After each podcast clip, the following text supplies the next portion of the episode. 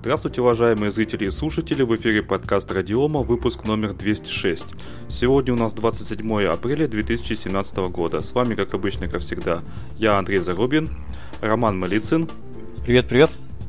Катя. Всем привет. И с нами гость. Гость, представься, пожалуйста, как тебя зовут и из какого ты проекта? А, всем добрый вечер. Меня зовут Александр Речицкий. Я физически нахожусь и живу в городе Ставрополь, а представляю здесь проект операционной системы Reactos. А, вот. Да, то есть человек э, айтишник, ты программист там, я так понимаю?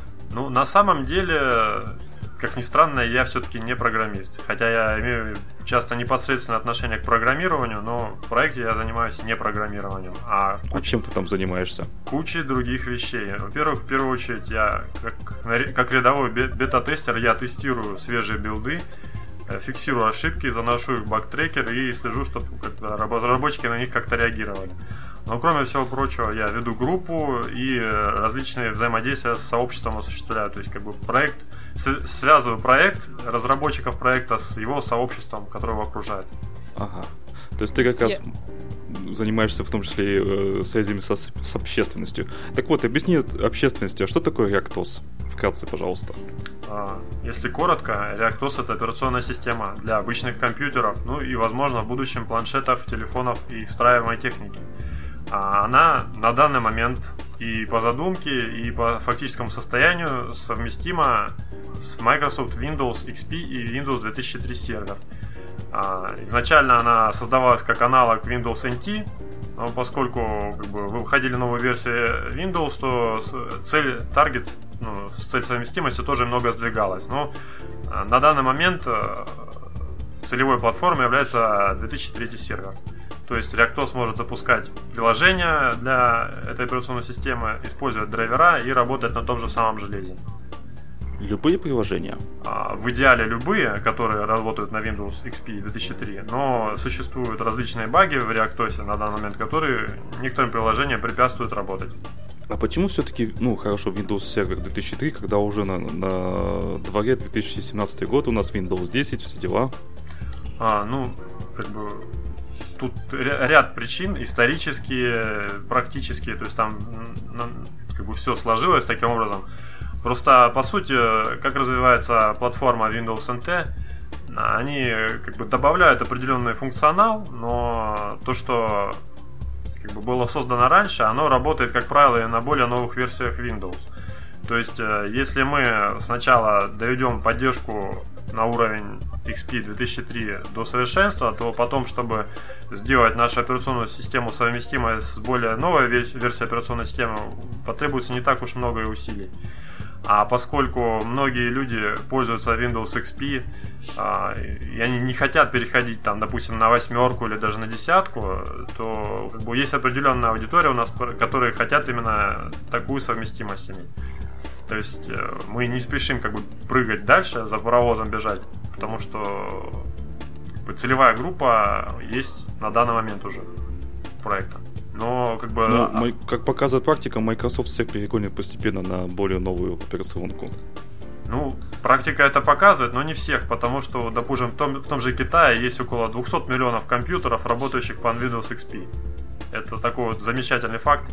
А есть, допустим, банкоматы, работающие под ОС пополам до сих пор, банкоматы, работающие под Windows XP, есть заводы, на которых есть куча станков, которые драйвера для устройств, которых никогда не выпустят под новые операционные системы. То есть э, всегда есть пласт пользователей и потребителей, которые остаются с одной операционной системой на десятилетия, может быть, даже больше.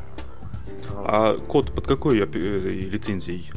А, большая часть исходного кода ReactOS лицензирована под э, GPL э, второй версии, если я точно не ошибаюсь. А оставшаяся часть? А оставшаяся под другими совместимыми лицензиями, потому что мы на самом деле заимствуем код из других открытых проектов, и там иногда встречается BSD лицензия, иногда Apache. Ну то есть, если лицензия позволяет э, взять GPL проект какую-то, допустим, изолированную библиотеку или что-то еще, то в этом случае остается старая лицензия. Но большая часть это GPL. Сколько людей в проекте работает? Ну, на постоянной основе, там понятно, что, наверное, есть какие-то Не фрилансеры, там, как, как энтузиасты, вот. Ну, тут как бы нужно говорить в определенных приближениях. Вот если взять вот такую как бы жесткие ежовые рукавицы и посчитать, сколько же вот конкретно в данный момент, а, то по аналитике нашего баг-трекера и по аналитике стороннего сервиса, который собирает информацию в нашем проекте, то вот за, за последний месяц и именно разработчиков, которые имеют доступ э, на запись в транк, то есть в наш репозиторий кода, у нас отметилось 12 человек. То есть они активно работали этот месяц.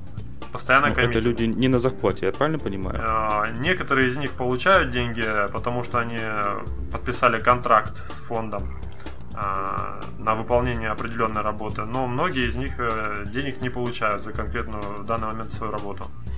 Вот. Теперь вопрос. Откуда у фонда деньги? А, основная часть денег у фонда это пожертвования. У нас есть замечательная страница да, Donation на сайте, а, где там штук 15, наверное, способов, как проекту можно перечислить деньги. И... Прямо как у нас. Да. И каждый день там по копеечке люди скидывают. Причем иногда бывают крупные пожертвования, но они редко бывают. Тут где-то года 3 или 4 назад один человек пожертвовал 5000 евро. Просто взял и прислал. Ух ты! Причем мы не знаем, Клево. Э, те, кроме тех данных, которые он указал там в платеже, мы о нем ничего особо не знаем. Вот. А в основном, ну, 10 евро, 15 евро люди посылают, там, 100 рублей, 50 рублей, как бы, там, то есть суммы постоянно какие-то идут. На что тратите деньги? А, что-что? На что тратите деньги? Ну, в первую очередь... Ну, там, понятно, зарплаты, наверное, серверы поддерживают. Ну, да, самое в первую очередь у нас есть э, серверное оборудование, то есть у нас порядка 8-10 серверов, которые условно находятся в, в интернете, на самом деле они где-то хостятся, то есть на коллокейшене или у кого-то дома. А, то есть сервера достаточно мощные, они жрут электричество, им периодически приходится менять запчасти. У нас несколько раз горели сервера от э, электрических, так сказать, явлений в природе. А, ну, то есть э, на серверную инфраструктуру у нас постоянно идут расходы определенные, и от них никуда не деться, э, потому что у нас есть сайт, у нас есть бактрекер, форум, у нас есть билд-ферма, которая каждый билд собирает там, в нескольких вариантов, у нас есть сервера, которые тестируют автоматические пакеты тестов, э, то есть каждый билд прогоняется там, не знаю, чем, более чем 10 миллионов тестов. Э, у нас вики есть, э, еще ряд ресурсов, которые, то есть все для, для всего нужна вычислительная мощность. А, поэтому у нас инфраструктура, лаборатория наша виртуальная, она достаточно серьезная и, можно сказать, имеет э, сравнимо с индустриальным проектом каким-то на самом деле. Маленьким, но... Слушай, а ты, ты вот сказал, что фонд э, это не, не коммерческий проект, так? Да, не коммерческая организация. То есть вы не будете зарабатывать деньги? А, мы хотели бы зарабатывать деньги и хотели бы сделать коммерческую фирму. И вот... Так подожди, не коммерческий же проект. А я, я объясню, все просто. Вот, например, у Mozilla, у нее есть Mozilla Foundation и Mozilla ага. Incorporated, по-моему. И вот как бы а, они э, одна организация занимается сбором пожертвований и распределением их среди разработчиков, а другая ведет при помощи той же Mozilla бизнес, например. То есть они предоставляют рекламные площади в браузере, там вот эти поисковики вставляют и так далее. То есть на данном этапе, поскольку у нас проект в альфа-стадии, на нем ну, как бы пока что зарабатывать нельзя деньги. И поскольку проект свободный, то опять, опять же некоммерческая организация его поддерживает. Тогда каверзный вопрос. А сколько лет уже ваш проект в альфа-стадии? Очень много, но на самом деле ничего страшного в этом нет. А со стадии идеи, идея создать проект появилась между 96 и 98 годом. Тогда про, сам, сам, даже сам я про проект ничего не знал. Поэтому как бы немножко расплывчатый. Давно. Да. То есть это уже считать 20 лет, что ли? Ну, почти 20 лет существует. Но именно если рассматривать момент, с которого появился реально работающий код, ну, это не знаю, это год где-то 2000 2001 2002 когда появились именно то, что уже что-то можно как-то запустить. Первые шаги а ты были... в проекте сколько? А, я в проекте, страшно подумать, я с 2007 года приблизительно. А, вот. 10 лет. Ну да. Вот. Я просто, как пришел в проект, я читал про Linux много, про FreeBSD, про другие операционки, и ну, там такая информация была, что вот Linux, он возник как идея, допустим, взять идею от Minix И при этом еще такая операционная система Unix была, то есть э, создать Unix подобную, но свободную операционную систему, потому что Unix был платный, насколько я помню, проприетарным. Вот, и я подумал, ну вот есть Windows, а почему до сих пор как бы не сделали аналог свободный? Я в несколько, тогда ЖЖ был очень популярен, в несколько сообществ написал вопрос, а есть ли аналоги? И мне накидали там и э, ссылки, и почти все попытки, там 3 или 4 были мертвые, вот кроме Реактоса. Ну, я сразу загорелся идеей, когда о нем прочитал, ну и стал участвовать в проекте. Как-то так. Еще вопросы есть, а то я Ан... задаю, задаю вопросы. Андрей, нет, тогда, а, Андрей, первое, ты еще хотел спросить, э, какую цель в итоге, да, видит Александр, да, к чему идет? Да, какая скажем. вот ваша вот большая самая цель? Большая цель? Может быть, миссия даже, вот, я бы сказал. Ну, если говорить о миссии, то мы хотим дать людям свободу, свободу выбора. То есть, чтобы люди, которому нужен Windows именно, он пусть продолжает пользовать Windows. Тот человек, который привык к Linux и э, не может жить без пингвина, скажем так, ну пусть сидит на Linux. Но есть такие люди, которые, ну, не хотят сидеть на Windows. Их очень много на самом деле. Но по ряду причин они не могут перейти на Linux. Там его нужная ему программа не работает на Linux. Его железка не работает на Linux. Он не в состоянии освоить новую операционную систему, потому что, ну, как бы уже, допустим, возраст у него или времени нет осваивать Linux, допустим. То есть он хорошо знает Windows, но Linux ему не нравится. Вот для таких людей мы хотим создать операционную систему и уже не просто альфа-прототип, а чтобы ее можно было использовать вот это наша миссия. А скажи, пожалуйста, а как у вас, вот, на твой взгляд, э, дела с поддержкой именно железа оборудования? Ну, По сравнению, самом... допустим, с Linux, с Windows, да? Ну, тут нужно две взять оговорки, то есть в перспективе и как сейчас. В перспективе у ReactOS очень радужные перспективы, потому что э, по сравнению с Linux и по сравнению даже иногда с Windows, потому что под Windows сделано огромное количество библиотек драйверов существующих для старых устройств и для новых версий. Их просто вот тьма этих драйверов. И почти все производители, которые производят железо, производят драйвера именно для Windows. То есть, как только ReactOS лишится багов, своих, которые у нем сейчас есть, просто он заработает практически на всем, чем угодно. Вот. Но на данный момент э, он хоть и работает на достаточно большом количестве железа, на многих железках он все еще не работает из-за различных проблем. Ну, как правило, они сосредоточены э, где-то в трех основных проблемах. Это проблема со звуковой картой. А, у нас она иногда вызывает неработоспособность всей операционной системы. Проблема с э, USB и проблема с э, драйвером ATA устройств и поддержкой Забыл стандарт, называется новый. Вместо биоса что у нас? Как он называется? UEFI. Да, UEFI, да. UEFI. UEFI загрузчик у нас в стадии разработки, он пока отсутствует. Вот как бы, ну, четыре проблемы. Вот, а, кстати, у нас в чате как раз спрашивали, когда почините загрузку с USB? А, над этим мы усиленно работаем на самом деле. А, и у нас даже есть разработчик, который а, так сказать, целенаправленно разрабатывал USB последние несколько месяцев, но он решил все-таки подойти к вопросу не с загрузкой с USB, а в первую очередь починить поддержку окончательно клавиатур, мышек и джойстиков и прочих хид-устройств, потому что а, была такая проблема, вот вставляешь устройство или выдергиваешь его, и реактор падает. То есть у нас была проблема mm-hmm. с горячим подключением, и проблема просто вот некоторые устройства вызывали полную неработоспособность. То есть он решил сначала решить проблему с этими устройствами, а потом э, в его планах следующее э, это исправление, собственно, как раз вот загрузки с USB. И причем, э, несмотря на то, что проблема еще пока есть, на старых конфигурациях с OpenHub, то есть USB 1.1 версии Reactos, загрузить можно уже сейчас с флешки. И есть еще такой дистрибутив, который можно собрать самому. RAM-версия, то есть э, с RAM-диском, ее можно тоже запустить с флешки уже сейчас. То есть она загружается в оперативную память. Вся э, виртуал, ну не виртуалка, а весь реактор загружается в оперативку и работает из, из оперативки. То есть в основном люди устанавливают вашу операционную систему с диска? В основном с диска. Компакт да. или DVD. А есть еще несколько интересных способов. Это как а, установить ее в виртуалку, а потом развернуть на реальную машину из образа. Либо опять же, с использованием RAM-диска, но загрузка по сети. То есть у нас на, на Хабре есть статья, где объясняется, как можно сделать сервер Pixie. Я не знаю, как правильно слово произносится. PXE загрузка сетевая. И ReactOS... Ну, знакомо, да. Да, живой диск можно раздать по сети. И вот я даже недавно делал стрим в нашем сообществе, когда я на трех ноутбуках разных запустил ReactOS по сети. Угу. На которых нет приводов для CD загрузки. То есть это лиф режим был? Что-что?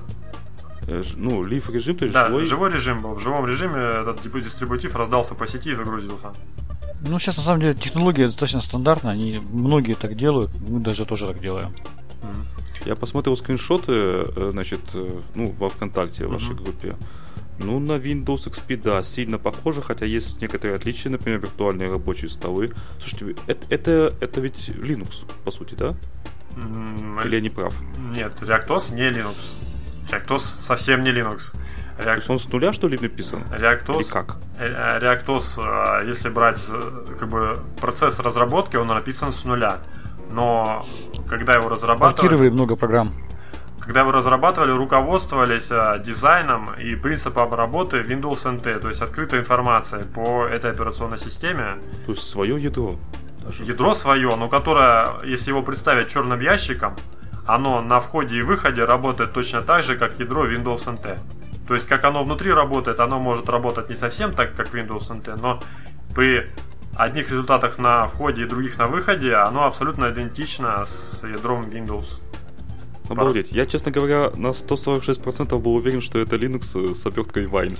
А, к сожалению, у нас с Linux общего только third-party библиотеки, то есть библиотеки, которые сторонние, там, допустим, libpng там, и так далее. То есть э, дополни, дополнительные компоненты у нас используются от Linux, но ядро Linux никак не используется в ReactOS именно в самой операционной системе.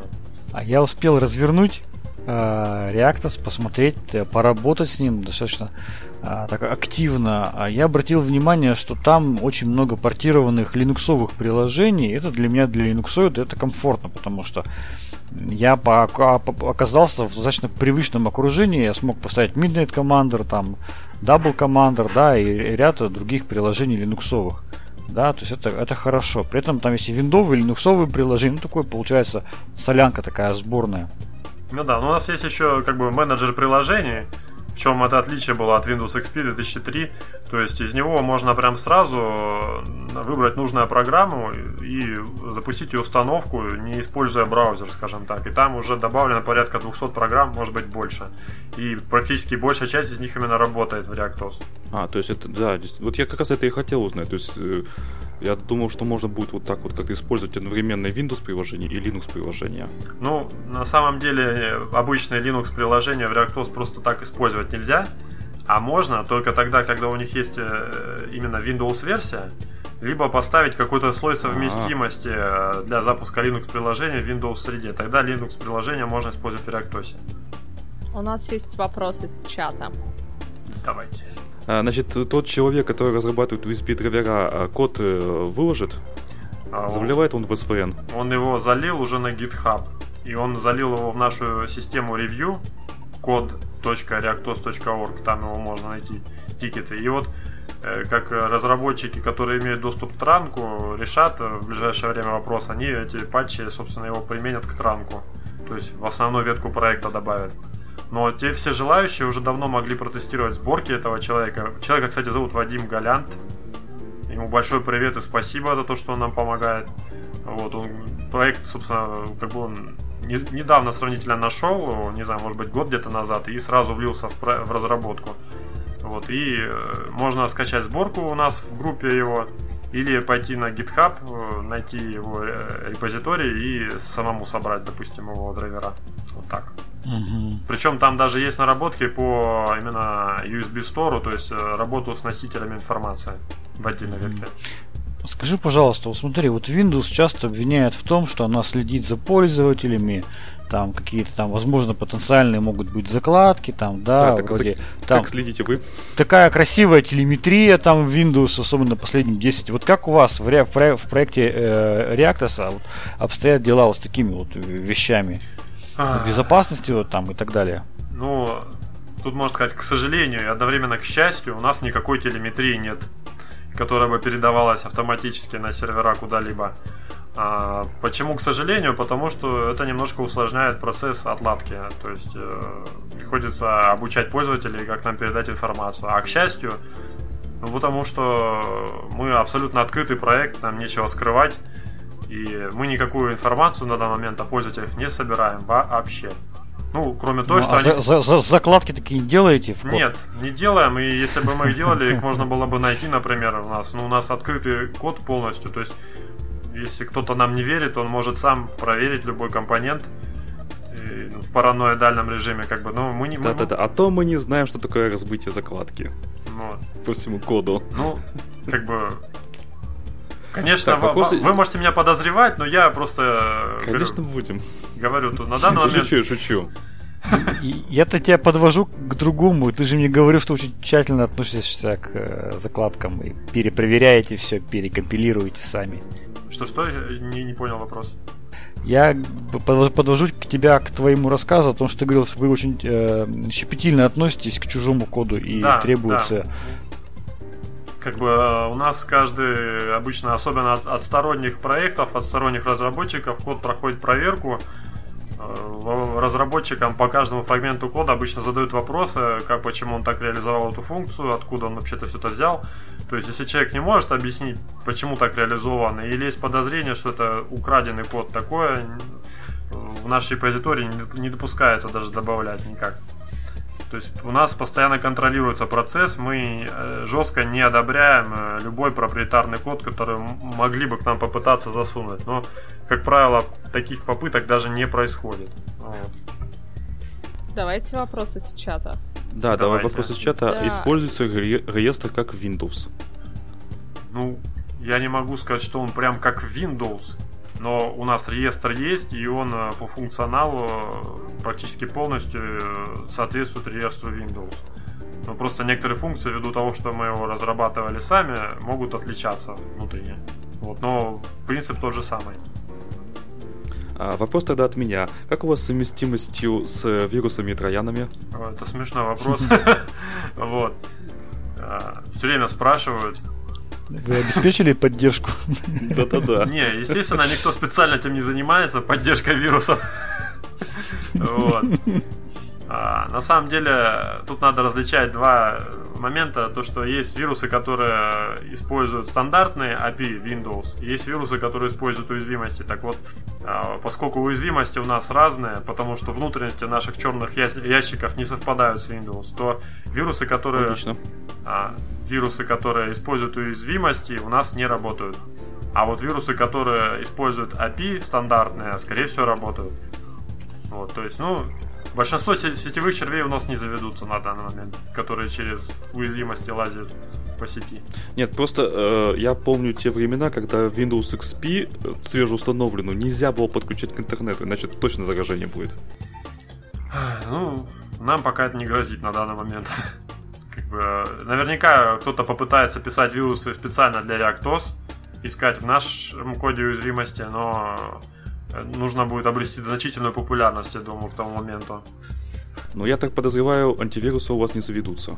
Нет, заводят, Антивирусы. заводятся, Заводятся? не все, но заводятся, там запускали, там Clam антивирус такой был, еще несколько различных, Тренд Микро, Панду, по-моему, запускали. Мгм. То есть, э, в принципе, тут зависит от того, какой тип антивируса, там, допустим, лив, живой или установочный, и какая фирма, потому что, например, тот же самый Ну, антивирус... Касперский, доктор Веб, Да, все как вот полагается. доктор Веб очень много использует недокументированных функций, вот насколько мне известно, скажем так. А, и он глубоко залазит в систему, и вот э, в реактосе он крашится, потому что у нас не адаптировано как бы для реактоса этот Ну, антивирус. они работают на уровне системы, поэтому я спросил, что, скорее всего, они не Да. поддерживаются. Но, в принципе, если вдруг у нас возникнет с ними взаимодействие, то, я, мне кажется, никакой сложности заставить антивирус работать в реактос нет. Скажи, вот какие самые ваши такие последние такие хорошие достижения в плане запуска больших тяжелых приложений под Windows? Что вот из такого яркого в последнее время вы сумели обеспечить там поддержку или запустить? Ну, если брать яркое, то у нас Office 2010 наконец заработал. И Ого. мы к этому шли довольно долго, потому что мы, мы, кстати, его спрашивали по пожертвованиям. Мы еще на Indiegogo уходили в 2014 году. Там собрали 25 тысяч долларов. Вот, но часть из этих денег должны будут уйти в качестве комиссии сервису сбора пожертвований Indiegogo, точнее краудфандинга, а часть уйдет на вознаграждение часть уйдет на вознаграждение пользователям, бэкерам проекта. То есть нам останется порядка там 15 тысяч, может быть, долларов на оплату труда разработчиков. Там мы пообещали сделать офис 2010, чтобы он работал.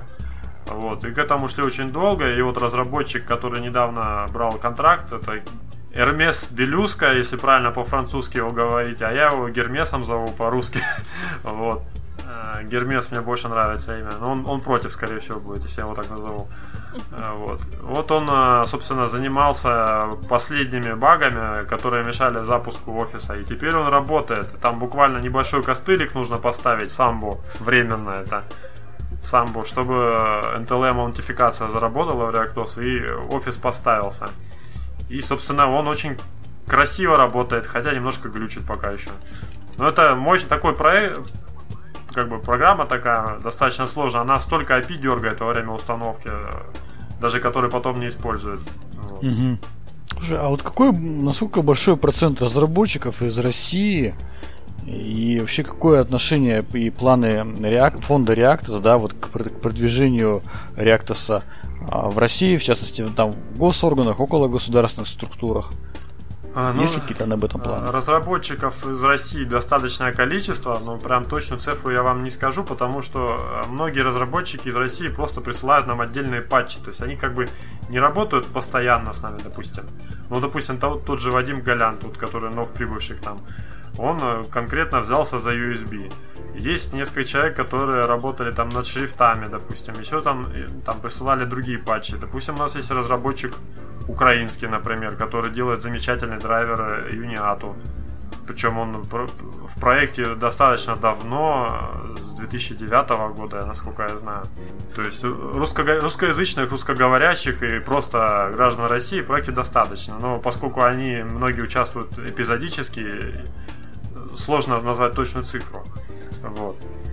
А планы э, проекта по участию в России достаточно широкие. Ну, в общем, в реестр Минкомсвязи будете подаваться? А, Скажу прямо. Ну, на данный момент смысла нет, потому что у нас альфа-версия. Туда, я так понимаю, подаются те проекты, которые уже можно использовать в продакшене на более-менее реально регулярной основе, скажем так. Вот. Если mm-hmm. у нас такая ситуация возникнет, появится кейс, который можно использовать в продакшене, естественно, как бы мы пойдем в реестр подаваться. Ну, я думаю, есть смысл попробовать как минимум. То есть, чтобы получить пользователей дополнительно. Вот. А, что-то еще хотел сказать и потерял мысль. вот. Ну да, пока еще поговорим, а потом вспомнишь.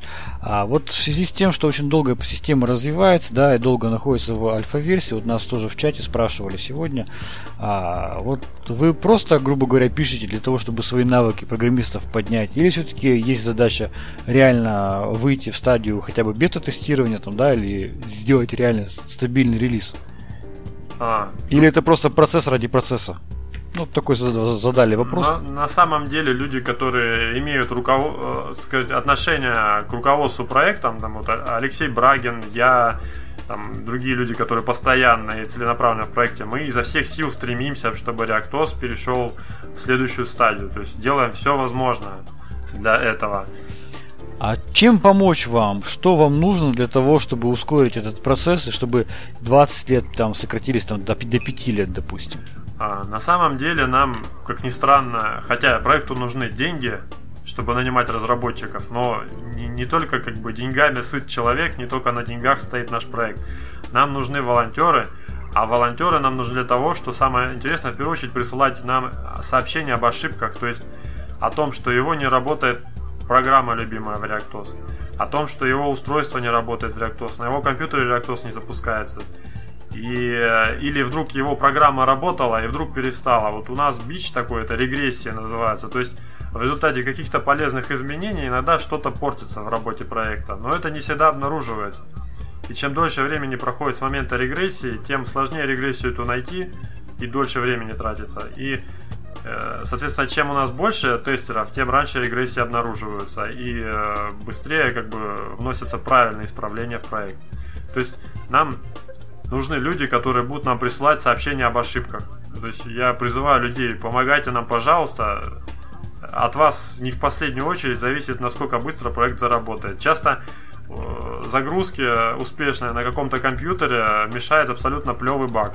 И если прислать правильный баг-репорт, э, ошибка может быть исправлена там за день, за два. Не всегда так, но очень часто бывает. И как только у нас люди приходят э, с своими проблемами, связанными с реактоз, часто ситуация значительно улучшается. То есть вот я, например... Ну вот давай да. пример приведем вот с, с, с PDF, с формы PDF. Расскажи, вот как вот решали эту проблему. Вот э, я обратился как раз к Александру, была задача, идея такая, сделать так, чтобы в документе PDF, который открывается в Acrobat Reader, mm-hmm. возможно было э, в форме PDF завести русские буквы. Да, ну... Сейчас в Linux это фактически невозможно, но вот Александр практически буквально за день, да, или за два эту проблему решили. Ну, дня три потратилось на самом деле. А, по сути, мне кейс интересным показался с использованием ReactOS в качестве читалки для PDF-файлов и заполнения. И поскольку, допустим, девятый файл, э, точнее Adobe Reader 9 э, достаточно уже э, программа не, не совсем новая, мне показалось, она должна у нас работать. Я сам закопался в эту проблему. Потом подключил наше сообщество ВКонтакте. Я попросил людей протестировать различные версии PDF-читалок и документов ReactOS. Они собрали мне обратную связь. Потом я заполнил баг-репорт у нас, хотя, в принципе, это могут делать и другие люди, не только я у нас в трекере. А, отписались некоторые разработчики в баге, там, то есть дали направление для изучения, то есть вектор, в чем проблема может быть. Я почитал эту обратную связь, и мне тут пришла идея, что оказывается у нас всего лишь это дело в отсутствующей библиотеке дополнительной, которая создала Adobe и которую лицензировала Microsoft Windows, ну, Microsoft для Windows лицензировала. Я пошел потом по бактрекерам Вайна прогулялся, обнаружил как бы другие подобные проблемы. И, собственно, в результате мы обнаружили, что можно, собственно, взять эту библиотеку, добавить вручную, а, и несколько еще вариантов этого решения проблемы, после чего PDF Reader отлично работает в ReactOS и вводятся русские буквы практически классно. А еще... Ну, то есть достаточно быстро проблему решили. Ну да, и плюс, э, почему еще русские буквы сейчас можно вводить, у нас есть разработчик из Азии, он японец, по-моему. Он последние полгода очень серьезную работу провел по а, работе по поддержке Unicode и по поддержке различных языков, которые не являются а, латиницей, чей алфавит латиницей не является, то есть а, кириллица, китайские различные алфавиты, японские, он буквально практически перелопатил тег, стек с нуля отображения шрифтов. И в том числе благодаря этому шрифты очень хорошо сейчас выглядят в ReactOS гораздо лучше, чем, допустим, год или два назад. А вот скажи, вот вопрос в, в чате задают. Слышали о сотрудничестве вашего проекта и Вайн? Так ли это? Вот у меня вот такое ощущение, что вы какой-то такой большой Вайн. По большому счету вас можно было бы запустить качественного какого-то приложения в Linux, да, и как-то симулировать. Или все-таки это неправильно, а все-таки Reactos это проект, который никак не Вайн, но там, допустим, используется часть Вайна.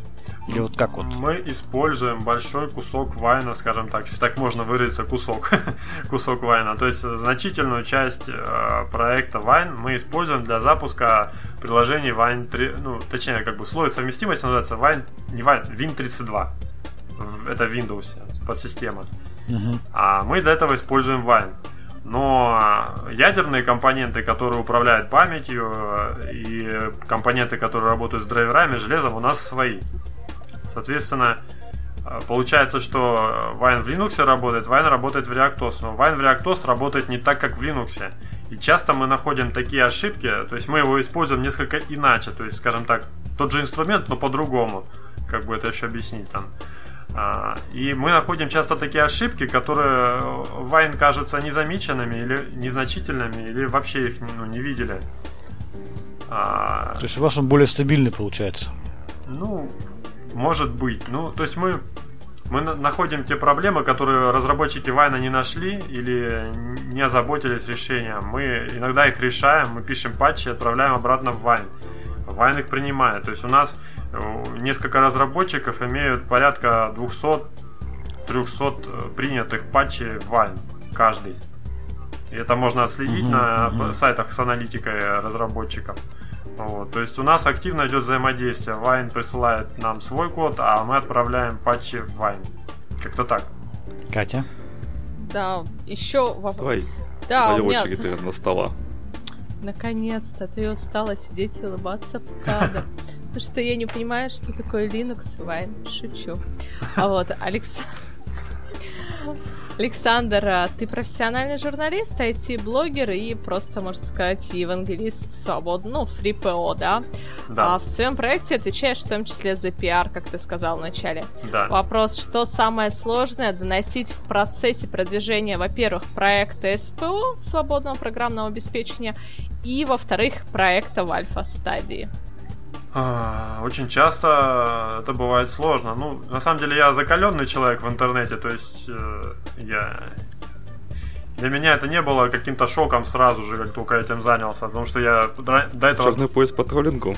да, да. Как-то так приблизительно. Вот, ну, то есть я отжигал в интернете еще до того, как я пришел в, в ReactOS. Вот, у меня были различные истории там, и скандальные и так далее. Вот. Но, конечно, придя в ReactOS, я столкнулся просто с ожесточенным хейтерством со всех сторон. И со, ста- И со как стороны... ты с этим сам- борешься? Меня как не- с этим борешься? Что? я- Как? как? Как я борюсь с этим? Не покупаю. Есть ролик на ютубе про женщину, которая борется с некачественной колбасой. Вот. А, Ну, в общем, это...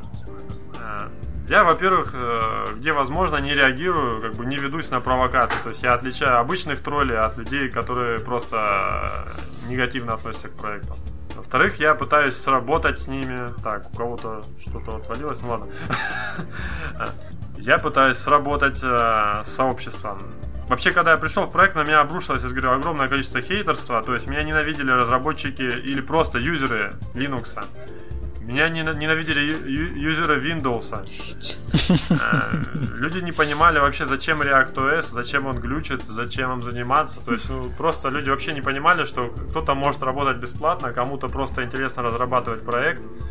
То есть я встречался с самого разного рода непониманием, и в принципе тут э, различные стратегии, как можно. С человеком, который может тебя понять, ему нужно что-то объяснить, что-то показать на своем примере там и так далее. С человеком, который тролль, можно либо не общаться, либо троллить его в ответ. Вот. Окей, смотри, вопрос отчасти, возможно, будет связан с хейтерством. Да, я сегодня откладываю весь день, меня еще хакеры с прошлого эфира атакуют. Вот, а помимо того, что, то есть, да, ты в интернете пишешь, ты еще активно выступаешь на различных тематических мероприятиях, конференциях, в том числе международного формата, как я почитала, где ты также рассказываешь про ваш проект. А вот э, хейтерство, я так полагаю, что это большей части со стороны юзеров, пользователей, да, а вот на таких крупных мероприятиях, на тематических, как профессионалы относятся к вашему проекту? Либо тоже все-таки больше негатива? А, ну, во-первых, э, хейтерства, именно откровенного хейтерства, хейтерства и троллинга больше всего в интернете. Там, где люди прячутся за аватарками, за никами, или да, да, иногда даже пишут из-под анонимных юзеров. На Linux.org, например, на OpenNet. Там, где люди как бы не, не рискуют своей репутацией, они позволяют себе писать что, что угодно про нас. И часто это бывают лживые факты или провокации откровенные о проекте. Ну, они просто делают до собственного удовольствия, наверное, или каких-то своих комплексов. Сложно объяснить это как бы. Вот. На очных мероприятиях, там, где можно встретиться с человеком с лицом к лицу, необоснованной критики, как правило, нет. Есть только обоснованная критика.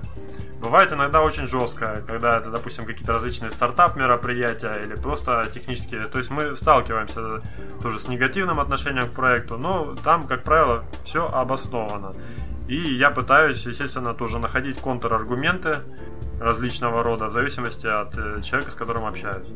У меня, в принципе... Ну вот какой-то пример, как- какой-то пример яркой лжи можешь привести? Вот то, что вот тебе запомнилось, то, что ну явно недостоверная информация, да, у тебя есть возможность сейчас наброшу достаточно аудиторию сказать, что вот этот, этот факт, это действительно вот явно недостоверная информация о проекте там или о каком-то решении. А, ну, в первую очередь, постоянно пытаются вбросить, что у нас ворованный код, что мы используем утекшие исходники Windows 2000.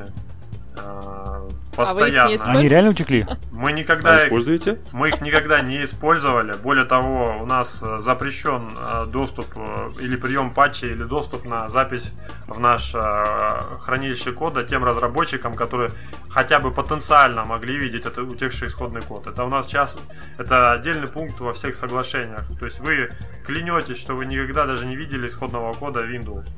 Если это вдруг будет обнаружено, человек тоже потеряет доступ к проекту на именно написание кода. Человек потеряет доступ к проекту, вы это обнаружили, а если код годный, то будете все-таки использовать или пойдете по принципу и откажетесь Мы и от использования? Это принципиальный вопрос. Мы не можем взять такой код в исходный, в исходные коды проекта, потому что это чревато большими проблемами для нас. Э, Авторское право, патенты. А, а мы сейчас на данный момент э, весь наш имеющийся код, он абсолютно чистый и он э, не подвержен никаким как бы копирайтным нападкам со стороны других проектов. Поэтому мы здесь очень жестко относимся э, ко всему. А код из Linux берете? Из, Ну, свободный, из. Linux свободный код берем, если он нам может быть полезен или нужен, скажем так. И можно еще... Чего не возьмете? Чего не возьмете код по USB? А а он несовместимый, они абсолютно несовместимы, там очень много завязано на взаимодействие в режиме ядра на самом деле. А, Мгм. Он, к сожалению, несовместим. Я еще вот вспомнил по поводу, в чем нас еще обвиняли, в том, что мы распилили миллионы денег. Нам постоянно пишут анонимно, что мы взяли, значит, там миллион, здесь миллион, уже э, налоги граждан России украли, как бы это абсолютная неправда. Допустим, мы, мы действительно, допустим, встречались с Медведевым, предлагали ему проинвестировать в наш проект. Но он как бы э, сказал, что проект хороший и, и что подумать надо. И вот он думает до сих пор. Денег нет, держитесь. Да, да? ну, де- то есть нам денег э, государство практически никаких не выделяло на проект. И мы как бы ни- никаких государственных денег мы не распилили, скажем так. А все, что у нас в проекте потрачено, это суммы весьма скромные, особенно в рамках написания операционной системы. И, как правило, оно все прозрачно делается. Вот. То есть мы... Расскажи, на, на какие ухищрения приходится идти для того, чтобы получить пожертвования? Я вот видел, ты на, на Пикабу там даже организовывал сбор денег. Там, да, нужно было в каком-то там проекте то ли лайки поставить, то Ну, ли это был экспериментальный как бы, эксперимент, как бы, как собрать пожертвования. То есть нужно было просто анкеты заполнить в одном из э, опроснике. А как бы люди, которые заполняли за это, естественно, ничего не получали, но за то, что они заполняли анкету, как бы была возможность мне получить небольшое финансирование, скажем так, на приобретение железок, собственно, для тестирования реактоз. То есть получается, что люди ничего не платят, Да, да, ну, а фи- просто нажимают там какие-то кнопочки, и тебе приходит Ну финансирование. да, ну это, это был эксперимент, он как бы с одной стороны был успешен, но э, люди, как правило, такое не любят. То есть они не любят... Им проще прислать, де- прислать деньги, э, чем что-то там кликать кому-то и так далее. Ну, они, в общем, не понимают. Как бы за рубежом такое часто распространено, когда люди э, выполняют какие-то задания и э, свой заработок от, от этих заданий перенаправляют на какой-то проект. А в России такое не- вызывает непонимание, к сожалению. Вот. Ну, это просто я решил попробовать, как бы, как вариант заработка, скажем так, для проекта. Вот. Я экспериментировал с самыми разными вещами. Вот чего я еще не делал, так это стримы э, пока что не осваивал э, с donation ом. Возможно, я это в ближайшем будущем сделаю. То есть стримы с запуском ReactOS, вот как в игры люди играют летсплей, а тут Let's Install сделаем. Давайте поставим ReactOS. А, Вот. Как-то так. Мгм. Ну, я тебе, как человек, уже пять лет стримящий подкаст Радиома, скажу, что это идея, скажем так, себе. Ну Почему? да, А ну, идея привлечь, привлечь еще девушку к этому, в принципе, может к Ну чему-то да. хорошему Вот, привести. девушка это важно. Надо будет подумать. Слушай, ты в самом Ну. начале рассказывал про то, как вам даже достаточно крупные суммы в процессе вашего пиара пожертвовали. Может быть, ты наш подкаст Радиома прорекламируешь на своем сайте? А, ну, я, собственно, уже разместил ссылочку в нашем сообществе, и я надеюсь, что наши фанаты проекта вас и нас сейчас смотрят, и, соответственно, они узнают, те, кто не знали о вас, узнают и будут слушать в дальнейшем. И Вот. поддерживать То нас. есть, да, я как бы, я только, я только за взаимодействие, как бы взаимо, взаимовыручку. То есть мне иногда не совсем непонятно, почему люди вот в свободных проектах э, занимаются тем, что ненавидят проекты друг друга, хотя наоборот надо поддерживать и объединяться против монополистов, скажем так. Вот. Нам в чате пишут, что лучше стримить не разработку, а внутреннюю кухню. У вас, кстати, что-нибудь так... Нет, наоборот, как раз разработку и внутреннюю кухню. кухню. Ну, ну, часть, часть внутренней кухни у нас всегда доступна. У нас есть публичный список рассылки и публичный трекер, в котором отслеживать можно комиты и, и баг-трекер тоже есть, в котором баги все отслеживаются. То есть, в некотором смысле у нас разработка ReactOS идет как Дом 2, то есть 24 часа в сутки у нас можно почитать, где какой срач произошел на форуме в трекере или а, там где-нибудь еще. У нас чат, чатики есть собственные, он, как ни странно, на старой технологии IRC работает, IRC. Mm-hmm. Вот. То есть у нас э, большая часть процесса разработки, она открыта для наблюдения, и человек может следить, ловить лулзы там, троллить нас, если ему это нравится. Ну, в рамках разумного, конечно. вот. Нет, я могу признаться, что честно могу покаяться, что я приходил в чатик Реактоса. Троллить. Я пытался их троллить, да. А, значит, я не знаю, как меня не забанили. Я, честно говоря, пришел с желанием как бы похейтить. Вот ну, как-то быстро у меня желание пропало, то ли там действительно сидят профессионалы, да, которые быстро погасили это было а, желание. Это где, это где то ли было? мне просто, это было... Это было в Телеграме, это было не так давно, а. можно найти, поднять эти логи. По-моему, потому вот. что это было, потому что я пришел проповедовать ReactOS в какой-то Linux чатик, я там что-то э, поспамил сам. А, да, да, я как раз, я, да, я, я, я пришел обратку, как раз была со мной эта ситуация. Вот. Ну да, потому что э, достаточно было сложно понять, как бы, да, практическую применимость э, Реактоса. Но, в принципе, если, как бы, я вот так по себе смотрел, если действительно абстрагироваться, да, от каких-то там идеологических соображений, э, попытаться найти реальное применение, да, то реальное применение Реактоса найти можно по даже в рамках моей деятельности, да, то есть мы сталкивались э, с необходимостью предложение клиентам при переходе на Linux. Они говорят, а что мы будем делать со старым э, унаследованным программным обеспечением, там, какой-нибудь Win32 приложение, а какие-нибудь там, я не знаю, досовские программы, которые, ну, сложно запускать в Linux. И как вариант, действительно, попробуйте, если это там не приложение, которое должно работать 24 на 7, а, ну, эпизодический запуск, ну, можно действительно рассмотреть возможность запуска в ReactOS. Мы вот, собственно, как раз таки видим это одним из вариантов применения ReactOS как э, операционная система, обеспечивающая совместимость э, для Windows приложений в Linux среде на самом деле. И у нас даже был инвестор потенциальный еще очень давно, еще в 2011 году, но, к сожалению, там не срослось по ряду, ряду причин. Тогда еще ReactOS в 2011 году был значительно слабее, чем сейчас. Ну и плюс там погода изменилась в той фирме, которая нас хотела проинвестировать. Вот. То есть один из вариантов использования, который мы как бы тщательно педалируем. И мы сами в виртуалках ReactOS постоянно тестируем и стараемся список виртуальных машин расширить, в которых ReactOS работает. А по поводу, почему тебя не забанили, Потому что мы в своем канале баним только откровенных, неадекватных людей, которые не преследуют цели чего-то узнать, истину там или реактоз, а просто нас там, ну, обзывают или спамят там, ну, без, без смысла. А те люди, которые, ну, аргументированно общаются, ну, мы не баним таких. Зачем? Как бы. У нас вот вопросы пошли. Да, есть адекватные вопросы. Первый. А есть планы по улучшению первоначального установщика ReactOS?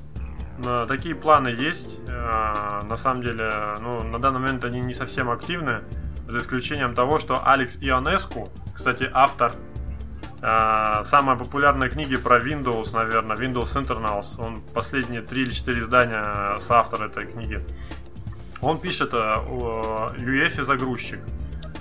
Собственно, UEFI загрузчик это часть установщика, в том числе у нас. Это позволит э, загружать на новых компьютерах, которые только UEFI э, систему поддерживают. Вот.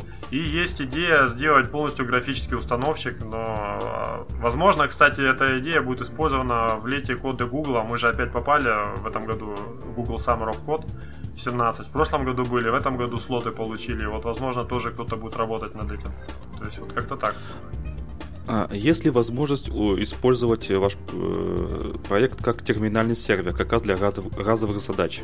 А, уже можно прямо сейчас это сделать. Правда, некоторые э, моменты у нас функционально ограничены. То есть у нас нет своего RDP, клиент, RDP сервера. То есть мы Reactos сам по себе пока не может принимать входящие RDP подключения.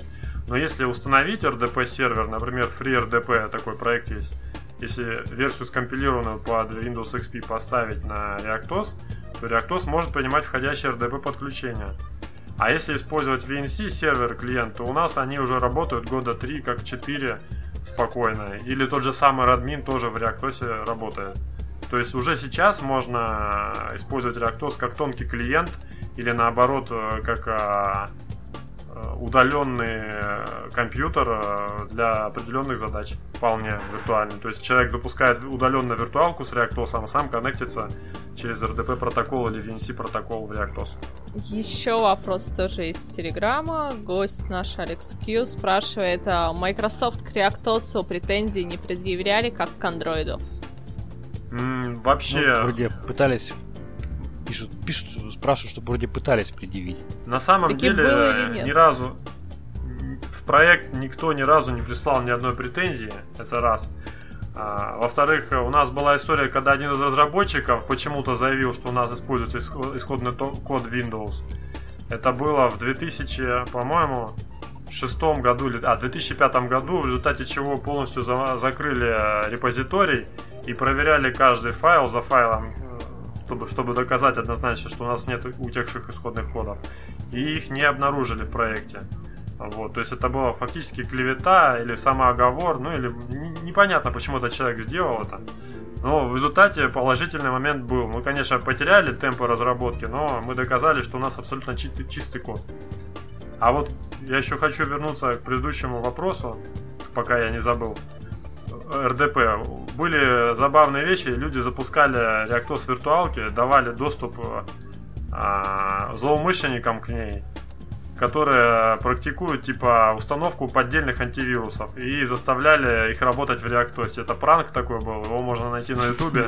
То есть им говорили, что установлено Windows, а на самом деле эти злоумышленники, которые вымогатели пытаются поставить под видом антивирусов, работали в реактосе. Ну и там э, чуваки прикалывались над ними. Вот. Ну да, хороший такой развод, и сам мне, мне самому очень понравился эта идея. И там, кстати, солидное количество просмотров, там, по-моему, на десятки тысяч идет э, у этого ролика. И несколько человек его повторяли этот опыт. Вот. А на данный момент Reactos еще защищен патентами. У нас мы выступили в патентный пул Open Innovation Network, которая защищает Linux дистрибутивы, ну вообще открытые исходные проекты. И мы лицензировали, собственно, их патентный пул э, в Соединенных Штатах не, несколько лет назад, и поэтому, в принципе, патентные иски нам не страшны, даже в США. У нас есть чем защищаться. Ну, интересно. Так, я еще есть какого-то вопроса, мы можем к другим темам перейти. У меня нет. У меня я, нет, кстати, я вспомнил просто... Говори. Вспомнил Давай, один момент, пока в дискуссии, который потерял. Не помню, что мы обсуждали, но хотел сказать, что Reactos прошел... А, вот, это импортозамещение и э, вот этот момент. Reactos прошел в 2015 году, был конкурс Минкомсвязи на импортозамещающий потенциал а, ну, вообще различных программных продуктов. И мы в рамках а, номинации «Инфраструктурное ПО» мы заняли второе место. Денег проекту и тогда не дали. Вот нас утверждали, что мы распилили в тот раз миллионы денег. Но дело в том, что ту ну. инициативу Минкомсвязи заблокировала Минэкономразвитие в тот момент. Но зато... скажу, что в тот случай, в тот день денег никому не дали. Да. Но мы заняли второе место, и э, это заключение висит на сайте, собственно, Минкомсвязи. И, как бы люди весьма серьезно рассматривали проект наш. И фактически у нас есть государственная экспертиза о том, что проект значимый в рамках государства и вообще в рамках отрасли. Так, еще вопрос из чата. А что с поддержкой многоядерных процессоров? К сожалению, на данный момент с ней ничего. У нас э, реактор запускается на многоядерных процессорах, но видит только одно ядро. Соответственно, загружает только одно ядро. Но определенный выход из этой ситуации есть, потому что у нас системные требования скромные. Можно запустить 8 виртуалок, допустим, на одном многоядерном процессоре. И как бы запустить различные приложения в разных виртуалках. Для определенных окружений это может быть даже хорошим выходом. Кстати, да, а какие системные требования минимальные? Ну, скажем так, требуется Pentium 1 или 2 номер. А, частота от 200 МГц. Оперативная память. О. Оперативной памяти нужно порядка 120 мегабайт, мегабайт- 128 мегабайт для установочной версии, либо для Live CD 256 а, мегабайт. а, Место на жестком диске нужно пол гигабайта. Видеокарта практически любая, у которой от 1 мегабайта оперативной памяти. То есть э, самые скромные системные требования, они настолько скромные, что они соответствуют практически любому планшету, сотовому телефону, если он вдруг на э, x86 процессоре, или даже на э, Internet of the Things девайсу, то есть э, можно даже на Intel Quark попробовать ее запустить. То есть она очень скромно по- поедает ресурсов. Можно даже о интернете вещей говорить с нашей операционной системой. Я правильно помню, что у вас только 32-битная версия есть, и 64, 64 бита пока нет. А, рабочая версия есть действительно только 32-битная, но есть порт на ARM-версию и на 64-битную версию тоже есть порт, но он, к сожалению, не, не работоспособен, потому что отсутствуют важные модули именно для 64-битного режима. Слушай, а вот про ARM, вот на той же Raspberry Pi, возможно запускаться? А, В нативном режиме нет, к сожалению, потому что, опять же, отсутствуют некоторые модули готовые. Но можно запускать в эмуляторе, как бы люди запускали уже на таких, э, ну, точнее на ARM девайсах. В принципе, иногда даже неплохо работает, потому что маленькие системные требования. Более того, ReactOS можно в браузере уже запустить на JavaScript эмуляторе виртуальной машине. Мы нашли такой проект, э, посотрудничали с ними, и они добавили нас в список совместимого ПО даже на сайте. V86 называется. Просто в браузере можно запустить. Грузится, конечно, долго, потому что JavaScript не сильно быстрый, но работает. Это да, да. для, для сильных духом мужчин. Ну да. Да, я предлагаю уже э, немножко к другим темам перейти. Если ты не возражаешь, да, Александр? Я не возражаю, в принципе, если вопросов нет, то... То есть мы сейчас... Да, пока у нас вопросов нет. Если вопросы появятся в во время подкаста, то мы готовы также продолжить позадавать нашему гостю их. А пока предлагаю перейти к другим темам. Катюша, Да, пожалуйста. Если у гостя будет что сказать по нашим темам, мы тоже будем рады. Вот, ладно, я по традиции вдарю по связи. Два российских сотовых оператора впервые отказались от включения смс в некоторые тарифные планы. Компании объяснили решение тем, что пользователи все больше переходят на общение в мессенджерах. Кстати, о мессенджерах присоединяйтесь к нам в Телеграме. Первым исключил из своего самого дешевого тарифа смс Билайн. Тем не менее, дополнительные смс на пакете можно купить по стандартной цене оператора полтора рубля. Поэтому, как они говорят, что исключили, я, честно скажу, не, так не поняла. Вот, а следующим был Теле2. Действительно, в их самом дешевом пакете «Мой Теле2» смс нет. А в Билайне пояснили, что клиенты все чаще пользуются мессенджерами, поэтому услуга смс стагнирует. По данным ASM Analytics, мы уже неоднократно их упоминали и приводили их отчеты по использованию сотовой связи на территории Российской Федерации. Доходы операторов связи от сообщений снижаются третий год подряд. В минувшем году компании заработали на 6,4% меньше, чем в позапрошлом. Положительную динамику показывают только смс-рассылки, которыми пользуются крупные участники рынка. Банки, ритейлеры и прочие другие компании уже не исключают возможность исключения смс из своих тарифов в том числе. Вот. У меня по смс... Ну, неудивительно, да, там же смс ну, все, наверное, уже используют сильно меньше. Я в месяц, я так прикидывал, наверное, может, 5 смс -ок. Понимаете? Ну, это да. Мне кажется, еще пенсионеры, кстати, пользуются смс-ками. Ну, те, кто еще Пенсионеры? не... Ну, не, ну, си- ну, Да не- ладно. Пенсионеры и банки. Пенсионеры и банки. да. Нет, я согласна, как бы, да. Мамы, бабушки, Не только пенсионеры, люди, которые э, возраста, допустим, уже старше 40, часто привыкли к смс а их трудно приучить к мессенджеру. А еще у многих старые телефоны есть, например. о, да, бабушка фоны. Поэтому, Ну да. да. Нет, вот в этом месяце, за этот месяц, я расход, израсходовал 11 смс -ок. Офигеть. Это много. Там же где-то есть счетчик смс да, ведь? Ну, Телефон. у меня же пакет, там А, минуты, тебя- смс а, через гигабайты. пакет. Если там нажать, э, набрать определенный код, Ну да, да, да, да, да. позвонить, да, он присылает, сколько у меня осталось. Вот я посмотрел. То есть у меня в пакете 300 смс зачем-то, а израсходовано 11. Возникает вопрос, за что я плачу? Ну да. Ну, ответ очевиден, плачу за трафик. На самом деле мне он нужны немного минут и в основном трафик. Я половину израсходовал с 5 гигабайт. Но, кстати, нужно отметить, что там, где в базовой опции нет смс, как правило, смс штучная стоит весьма прилично, даже не рубль, а полтора и два рубля может стоить. Ну вот да, Билайны предлагают по полтора рубля. У них, кстати, сверхпакеты, по-моему, а, или нет, или 0,9, например, стоит. Не помню сейчас, кстати. Про Ну, это. п- пакет смс для э, банков и так далее, если, сколько я знаю, стоит 50 копеек за штучку. Э, может там, быть, даже там меньше. до 20 копеек в зависимости от того, потому что да, Ну вот, мы тоже используем аналогичные пакеты для сообщения устройств о том, что у них какие-то сбои нас, ну то есть сбои, там обрыв связи, что-то еще, о каких-то технических неполадках, да, мониторинг сети. Там, по-моему, вообще по 20 копеек.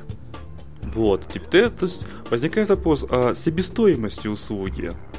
То есть вам 20 копеек, а людям 150 копеек. Ну да. А? Да. Накруточка. На самом Да. деле, я где-то читал, что смс-услуга одна из самых выгодных э, услуг у операторов. Это как пакеты в, в магнитах. Так вот, смс это целая статья рас- доходов, потому что ресурсов они тратят на это минимум, на отправку одной Минимум. смс она стоит Тогда странно, да, почему отказываются. Она стоит как приблизительно минута связи иногда, а время передачи меньше секунды, как правило. То есть это очень выгодно. И они даже при условии стагнирования данной услуги все равно очень хорошо на ней зарабатывают. Такой момент. Ну да. Вот. А еще Ну да, операторы, которые, э, как правило, отказываются от вот этих э, включенных смс, они пытаются при этом монетизировать мессенджеры и э, делают как бы услуги вроде безлимитного доступа к WhatsApp, к Telegram отдельной услугой. То есть они отменяют безлимитный интернет, но добавляют безлимитный мессенджер. Есть такое, да. Да. Вот, кстати, Катя, вы, Да. вы добавили безлимитный мессенджер? А мы же этого не предоставляем. Нет, мы же этого не предоставляем. Мы же только канал организуем. У нас совершенно другие услуги. Но мысль про СМС, личный опыт, отвечаю. В компании за сотовую связь а, приходит э, заявка от сотрудника о том, что, блин, у них кончился пакет СМС, он очень, очень был на тот момент большой. Открываю детализацию. Было интересно посмотреть, с кем сотрудница переписывалась. Ну, это так. По смс скрылось много интересного, да. Ладно, это так. О, Да, да. То есть люди до сих пор используют корпоративную э, связь для личных э, Да, бесед, да, да? да, да, да, да, да, да. Ой, гении. Да, да. Да, да, это так. И Ну, я это надеюсь, вы- тут на так-. Вы на, на скользкую дорожку вступаете, вот как бы тут тайна личной переписки, все дела. Подожди, стоп, а вот какой личной переписки? Это корпоративная сотовая связь. Владелец, держатель сим-карты, это компания. Ну да, но судебная практика иногда бывает не на вашей стороне. В основном Ну как вот бы на вашей, щас- но не всегда. Это да, но вот мы сейчас как раз-таки по сим-картам-то и пройдемся. Ну, чуть попозже, я думаю. По- Поднимем этот вопрос про сим-карты, про тайну личной переписки. Да, так что слушатели наши уважаемые, личную по, точнее, корпоративную почту, мессенджеры, там, с- телефоны ни в коем случае не используйте В личных целях, для личных целях. Это может быть чревато да. вашим увольнением нафиг. Поехали дальше. Чей Google сегодня? А, Значит, это новость моя, да, добавил. Интересная новость. А, Она такая а, одновременно айтишная и, как я люблю, одновременно ю- ю- юридическая. А, Значит, Google э, вынуждают снять санкции с Крыма. А, Действительно, сейчас люди, которые живут в Крыму, они достаточно часто сталкиваются с той ситуацией, когда тот или иной сервис э, не работает у них э, на территории Крыма. Да, и в частности мы знаем о том, что Google Play, там тоже его работоспособность ограничена. И, значит, мы знаем, что не так давно компания Google подписала мировое соглашение с Федеральной антимонопольной службой России. Сам факт судебных споров мы неоднократно озвучивали в нашем подкасте, высказывали свое мнение экспертное о том, что все равно ФАС победит. Но, в общем-то, примерно так оно и получилось. То есть а, Google подписал мировое соглашение, выплатил определенный штраф. И, значит, из текста соглашения следует, что Google обязуется э, оказывать и предоставлять свои услуги на территории всей Российской Федерации. И по сути, чтобы соблюсти эти требования мирового соглашения, Google будет обязана признать Крым российским, дать возможность жителям полуострова выбирать поисковую систему, да, и, как говорится, полноценно оказывать свои услуги. Ну, Подожди, у меня сразу случае... вопрос, сразу. Угу. Вот смотри, Давай. Google э, обязан оказывать свои услуги на территории всей Российской Федерации, так? А если Google заявит, что Крым это не Россия, скажут, ничего не знаю. Ну, на самом деле, э, я думаю, что здесь новость, она может быть не совсем э, как бы достоверно подана, да, то есть это желаемое может быть за действительное выдается, но э, в целом, в целом, я думаю, что постараются со стороны ФАСа и наших госорганов все-таки каким-то образом э, продавить этот вариант, да, с, с Крымом и с оказанием полноценных услуг на территории Крыма. А уж как он, как Google пойдет, пойдет он навстречу, не пойдет, посмотрим. Пока что я вижу, что это выдается желаемое за действительное. Ну, по-моему, тоже. Да, потому что, конечно, а, очень хорошо и здорово, так скажем, заставить, да, пользуясь вот такой фразой. Но, с другой стороны, ведь Google и как многие другие IT-компании транснациональные, да, они встают перед выбором, да, по сути, либо мы делаем реверанс в сторону одной компании, одной стороны, да, и ссоримся с другой. То есть точно так же суды можно проиграть потом будет на Украине, да, и столкнуться ровно с теми же проблемами. Вот, поэтому я думаю, что здесь Google выберет какой-то альтернативный вариант, да, как они рисуют для Украины карты, а, где Украина э, до сих пор продолжает владеть Крымом, для России они рисуют карты, где Крым часть территории России. Я думаю, какой-то хитрый промежуточный вариант они вот так вы, вы, выберут. А с другой стороны, мы должны понимать, я всегда как бы считаю, что экономика, она зачастую важнее политики.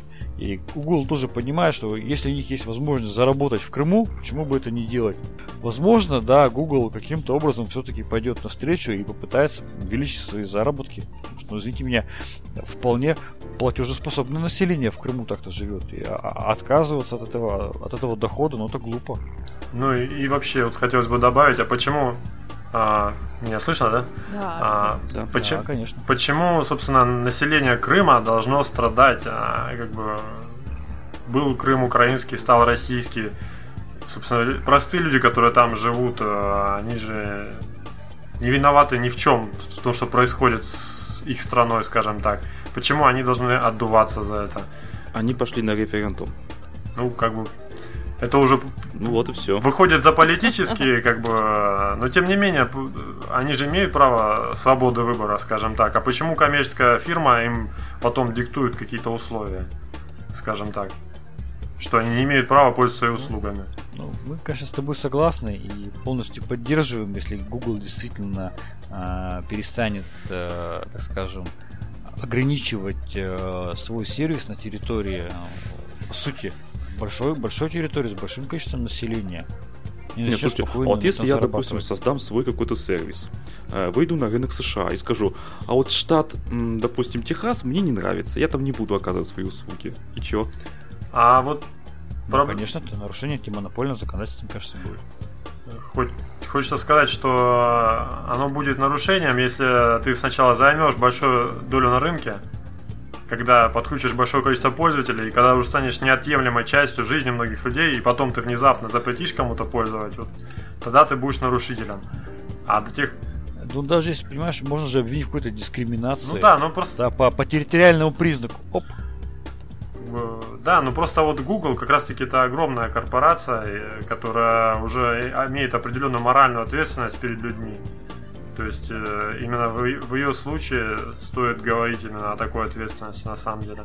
Когда ты занимаешь уже огромное положение на рынке, ты должен нести ответственность этическую перед людьми. Нельзя просто так вот решить, что ты прекращаешь сервис, потому что так решил и все. И государство тут должно вмешиваться. Ну, в прошлом в прошлом подкасте как раз я называл компанию Microsoft и ее попытки, это попытки стать глобальным диктатором да, на, на рынке информационных услуг. То в данном случае и Google пытается стать каким-то глобальным полицейским да, в своей а, среде, да, и начать диктовать условия и регулировать рынок так, только так, как ему хочется. Наверное, тоже неправильно. Я думаю, что надо с этим бороться. Наш ФАС усиленно борется и добивается каких-то определенных результатов. Ну а вообще а, опыт наш показал, что все межнациональные, транснациональные компании, IT-компании, они очень сильно хотят зарабатывать. Тот же LinkedIn, прекрасно начал, э, стал налоговым резидентом Российской Федерации, да, Facebook стал налоговым резидентом и так далее. То есть никто не хочет терять рынок, никто не хочет терять деньги, потому что в конечном итоге все эти компании, они являются коммерческими, как бы там они не соглашались с политическими идеями, они должны приносить прибыль, они должны зарабатывать, и нет никакого нормального реального экономического объяснения, почему, например, Google не, не оказывал бы, не продавал свои услуги на территории Крыма. С точки зрения бизнеса это бред. Ну да. Ну, тут еще нас спрашивают про Microsoft, Cisco и про остальных. Про Cisco не знаю, а про Microsoft, по-моему, все просто. Есть компания Microsoft, а есть компания Microsoft Rus. Понимаете, это две разные компании. Одна американская, другая не американская. Да. Соответственно, совершенно спокойно можно продавать. На самом деле, вот этот момент... Это обход санкций. С антимонопольным нашим органом, это один из немногих э, моментов, когда поступком Российской Федерации хочется гордиться. Я считаю, что решением антимонопольной комиссии, которое она приняла в отношении компании Google, оно очень хорошее. И Google реально ущемляла конкуренцию, очень серьезно ущемляла конкуренцию на рынке и не давала, допустим, тому же Яндексу выпустить интересный продукт э, со своей, со своей версией операционной системы на рынок.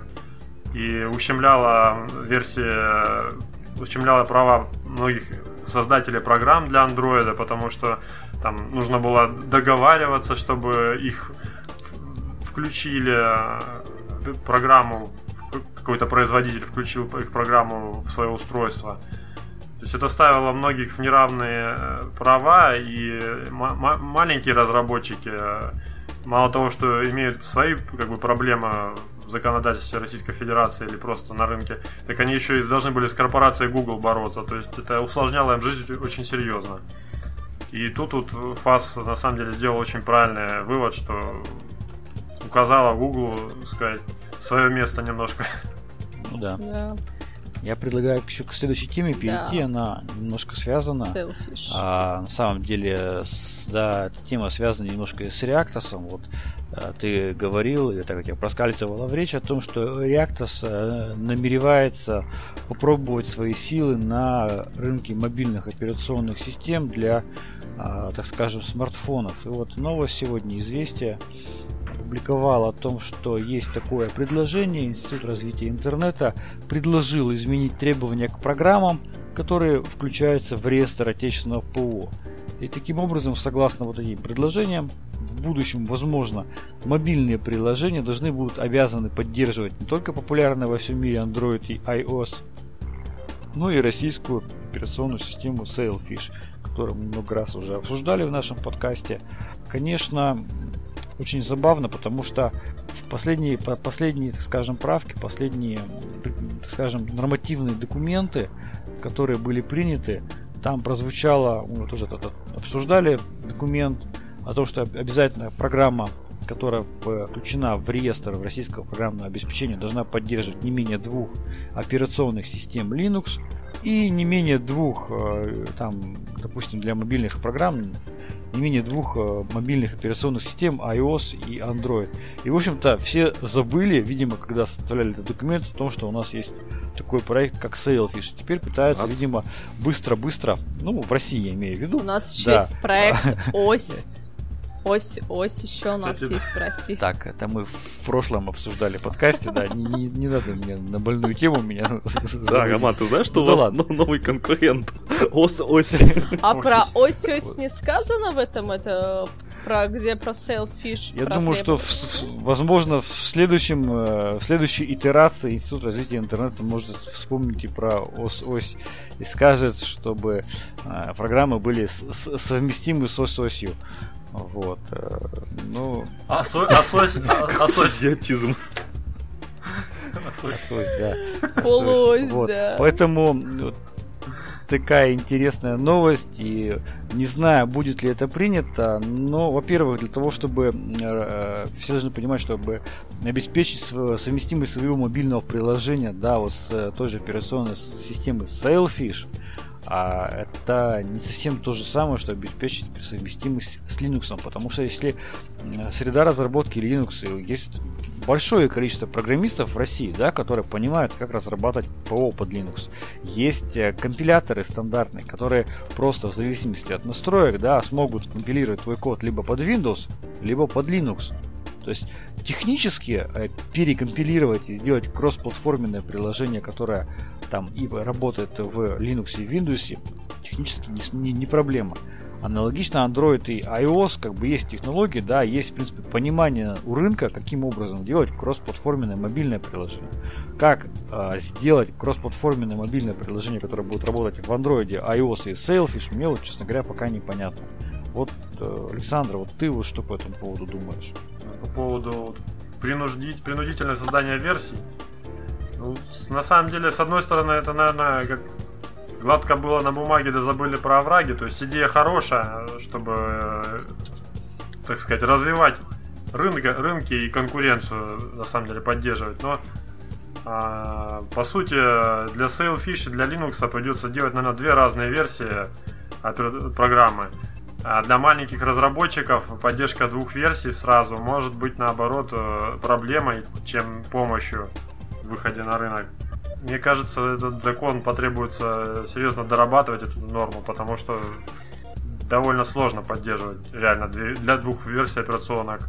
А как бы, многие выходят сначала только на одну платформу, потом на То вторую. есть, с твоей точки зрения, это, это будет удар по российским разработчикам российского программного обеспечения. По, именно по инди-разработчикам, скорее всего, по маленьким конторам, возможно, им это будет не по плечу. Но они могут сказать, ну тогда, пожалуйста, не подавайтесь в реестр. Ну и да, конечно. А, то есть это, я, них я не я- совсем я- понял, то есть это только для тех, кто подается в реестр. Да, да, да, да. То есть, ну, опять же, мы понимаем, что если ты хочешь продавать в госорганы, да, в госструктуры, госкорпорации, да, то, скорее всего, ты должен быть в реестре. То есть, да, это тоже это ограничение рынка получается на вот таких вот крупных клиентов. Ну, если так брать, то это, конечно, уже не так жестко ограничивает. То есть просто люди, которые не хотят в реестре быть, но разрабатывают ПО, тогда ничего страшного, в принципе, для них. Ну, для тех, кто хочет попасть в реестр, это, конечно, создаст дополнительную сложность на пути к реестру и госконторам. А вот, например, вот насчет того, что действительно Reactos на мобильной платформе, как вот, насколько это реально? На самом деле, чтобы запустить сейчас ReactOS на каком-то планшете, сейчас существует несколько десятков, по-моему, версий планшетов и телефонов на Intel процессорах x86 совместимых. Есть только одна э, проблема, это UEFI загрузчик. То есть они все на UEFI загрузчиках эти платформы сделаны. Подожди, а этот интерфейс, там эти мультитачи всяческие, вот эти сенсорные экраны. Ну, на самом деле, это просто дополнительные компоненты, которые можно взять либо сторонние, либо сделать свои. Сравнительно несложно. Вот, например, в, той- в том же VirtualBox у нее э, есть один из вариантов взаимодействия, это имитация сенсорного экрана. И, по-моему, она уже работает в ReactOS. То есть, э, в принципе, это всего лишь написать один драйвер. Вот. А по поводу приложений, ну, можно же взять тот же самый BlueStacks или другую среду запуска Android приложений. То есть поставить ReactOS и сразу же обеспечить совместимость с с Android приложениями поверх ReactOS. То есть мы просто ставим слой, э, и у нас есть Windows приложение и Android приложение, и все это работает на ReactOS.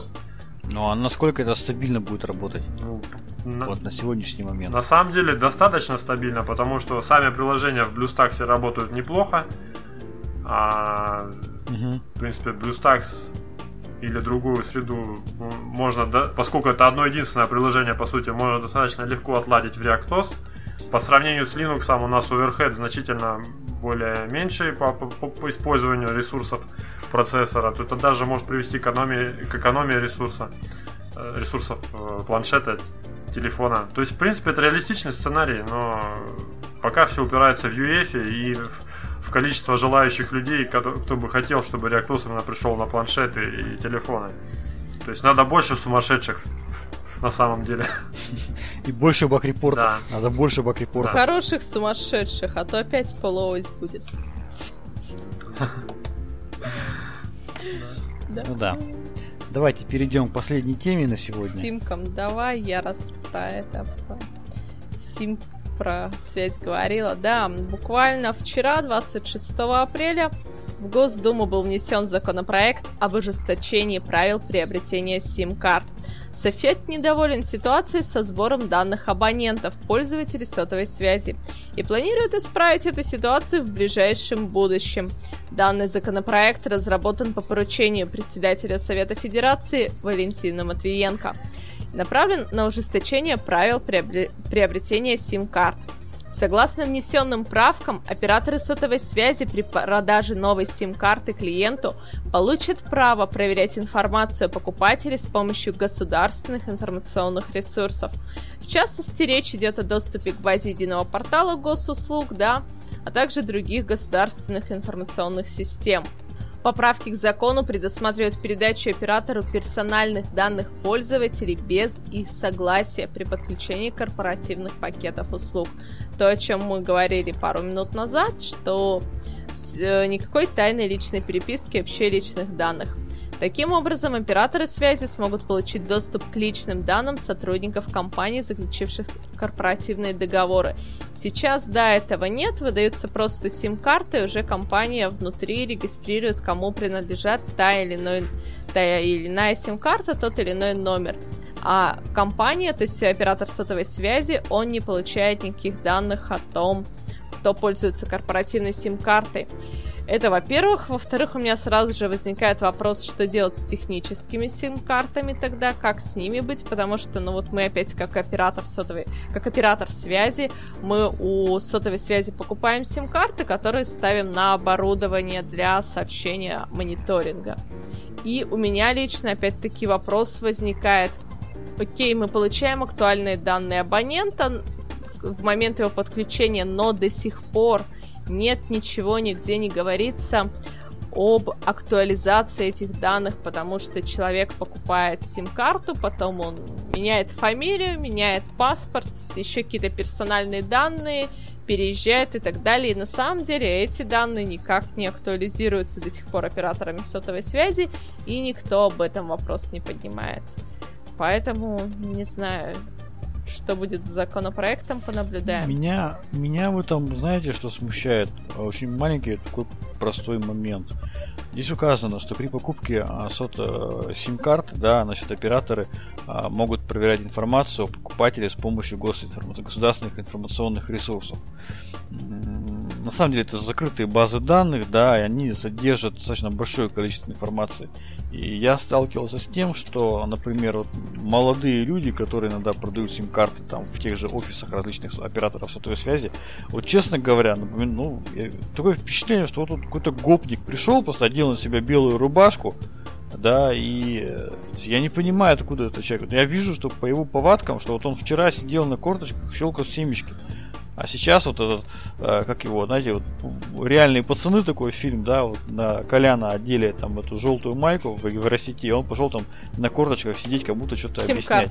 Я понимаю, что если этому да, человеку, э, ладно, я нервничаю, меня просто подбрасывают, когда они берут мой паспорт, его скани, э, ксерокопируют, да, и куда-то кладут. Меня уже, значит, шерсть на загривке встает дыбом, потому что я не понимаю, куда это все девается потом. А если причем этот молодой человек получит доступ э, грубо говоря, гораздо более а, обширная информация обо мне, да, государственной информационной системе, а по факту он будет иметь доступ к, ко всем. Потому И что налоговой. ты же не можешь там. Да, да, да.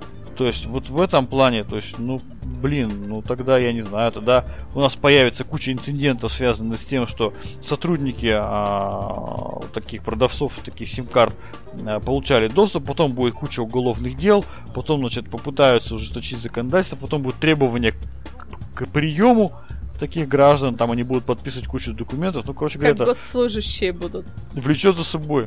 Да, А влечет может за быть, собой. а, э, так, несколько шагов пропустите сразу, чтобы подписывать кучу документов? У нас так не Слушай, бывает. пока все до этого дойдут, пока все до этого дойдут, ты что?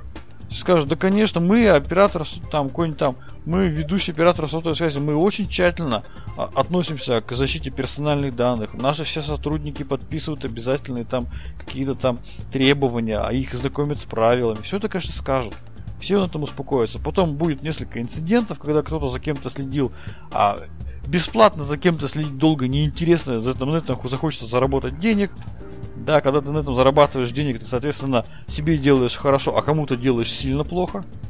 Когда потом это обязательно всплывет, и мы все получим какой-то большой такой скандал.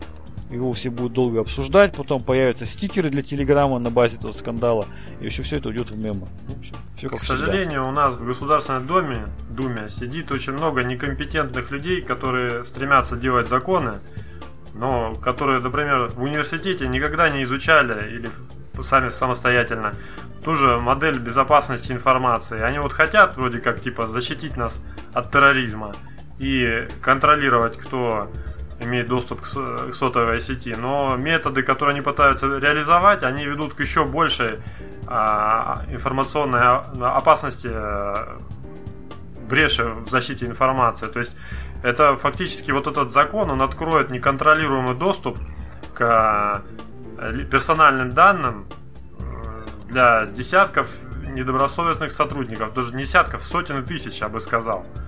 И опять же это обернется тем, что люди будут э, эпизодически собирать информацию о других людях, пробивать там кому-то по знакомству, а потом и базы, Да и базы будут целые утекать. Сейчас базы сотовых операторов регулярно утекают в сеть там или через какие-то другие органы, в том числе внутренних дел, или еще как-нибудь. А тут у тебя еще мало что внутренняя база оператора, еще доступ есть государственный, можно вообще полностью все за человеком шпионить. А то, что это еще оператор связи, он еще может сам по себе о человеке собирать кучу информации. Это фактически мы идем к э, еще один шаг делаем в сторону Оруэлла или Хаксли, то есть будущего тоталитарного мира. И это совсем нехорошо, то есть когда такие законы бездумно принимаются. Их же потом нельзя так просто назад отмотать. И Ну, то есть мы решаем одну проблему и создаем две другие. Нет, ну слушайте, в США это уже вообще есть. Там э, любой, да даже не то, что чиновник, просто вот сотрудник любой практически компании может получить доступ к куче персональных данных э, клиента. Ну, то же самое, в принципе. Слушайте, ну, живут а- одно дело, когда он имеет доступ к э, ограниченному, как бы сказать, к характеру данных, а когда идет доступ к глобальной дане- базе данных систематически, а, то это уже совсем другое. То есть это глобальный наблюдатель государства, и вдруг оператор связи тоже получает доступ к этому глобальному наблюдателю. Ну, то есть это уже реально цифровая тюрьма вокруг человека строится постепенно. Ну, а ты как хотел? Я не так хотел. Меня к этому жизнь не готовила, да? Когда я родился, еще сотовых телефонов не было. Ну да, я на самом деле, честно говоря, все-таки хотел бы, чтобы каким-то образом было, ну, понятно, каким а, способом ограничивать, да, вот тех, а, так скажем, конечных продавцов сим-карт, которые, в общем-то, они не, это люди не, зачастую не квалифицированные, да, их принимают на работу, ну, грубо говоря, если он умеет разговаривать, да, и стоять прямо, трезвый, в принципе, ты можешь продавать сим-карты. Ну, Это подвиг Вот, для некоторых. Да. Поэтому, если действительно смогут каким-то образом ну, ограничить доступ, не, ну, скажем, неограниченным информационным ресурсам государства, это было бы хорошо. А, либо это пусть это будут делать, я не знаю, там, в автоматическом режиме пусть это данные обрабатываются. Ну, не знаю, здесь надо, надо каким-то образом думать, потому что реально Александр прав. А, получить доступ потом к таким данным со стороны те- потенциальных террористов, это становится еще проще. Отправил своего агента а, или завербованного там гражданина на работу в какой-нибудь офис какой-нибудь сотовой компании, он там поработал полгода и собрал столько информации, что мама не горюй. Ну так и есть, так уже происходит сейчас. На самом деле, да, да. То есть все равно есть определенные ну, хотя, да-да-да, расскажи-ка, расскажи-ка. Вот. Что? Что расскажи? Что, что расскажи? Все, как на духу, как на духу выкладывай. Что расскажи? Ну, смотрите, давайте начнем с того, что все равно у всех операторов связи, в том числе сотовой, стоят так называемые сормы системы для обработки расшифров... ну, то есть э, система оперативно-розыскных мероприятий, да, это данные, где пишется весь ваш трафик, и в принципе при наличии соответствующих документов из соответствующих органов операторы сотовой связи обязаны эти данные передавать. Если ты эти данные не передаешь, у тебя отбирают лицензию на связь. Все очень просто. Поэтому уже сейчас люди, которые причастны так или иначе к а, связи, ну, могут торговать различными данными. Почему я до сих пор это не делаю? Вот, поэтому тут просто еще одна лазейка им для нарушение информационной безопасности и тайной личной переписки. Вот и все. Не знаю, что еще рассказать. Ну, ясно. Да, ну посмотрим. Это, Короче, мы так и будем жить. И дальше будет только Но хуже. это же пока только законопроект, ну. давайте не будем забывать. То есть посмотрим, что будет дальше. Хотя я даже помню, когда можно было купить сим-карту и в течение там трех недель заполнить заявление на ее получение и сам самостоятельно в конвертике отправить оператору сотовой связи для регистрации. И можно было там в течение, да, буквально дней 20, по-моему, трех недель, либо 10 дней можно было пользоваться вообще сим-картой незарегистрированной. Вот.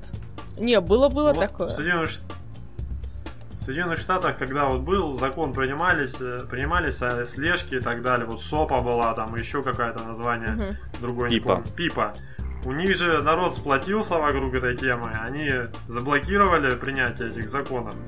А у нас вот когда вводились черные списки блокирования сайтов, ну, побастовали мы чуть-чуть, но не получилось как-то, не единодушный порыв был, государство не остановилось на этом пути. И сейчас как-то вот все пассивно уже воспринимают этот момент. Не есть хорошо, мне кажется. То есть а, осознанности у людей еще нет в головах, а когда они вдруг осознают, может быть, уже поздно. Нет граждански активного идем? общества. Вот в чем проблема. Да. Даже не столько осознанности, сколько гражданства в обществе пока еще нет. Наша хата с, с краю. Да. Ну что ж, на этой прекрасной ноте. Да, давайте заканчивать. Ноте, когда мы, а, так скажем, за, так скажем, поддерживаем активных гражданских активных личностей, да, которые э, разрабатывают различные открытые open source проекты, которые донатят в эти open source проекты, их поддерживают. Предлагаем и дальше их поддерживать, и, в общем-то, продолжать нас слушать и э, слать баг-репорты в проекте Reactos. Спасибо большое за то, что пригласили меня. Было очень приятно с вами пообщаться, ответить на вопросы. Нам, Нам тоже, тоже спасибо большое, что поддержал наш Взаимно. эфир, остался дальше. Вот, спасибо. С вами был подкаст Радиома, выпуск номер 206 от 27 апреля 2017 года. С вами были, как обычно, как всегда, я, Андрей Зарубин, Роман Малицын. Пока-пока. Смотрите Катя. нас на ютубе, слушайте Александр. нас онлайн и пишите нам в Телеграм. Пока-пока. Да, и Александр. Да. До свидания. Да. Спасибо, Саш, большое. Пока-пока.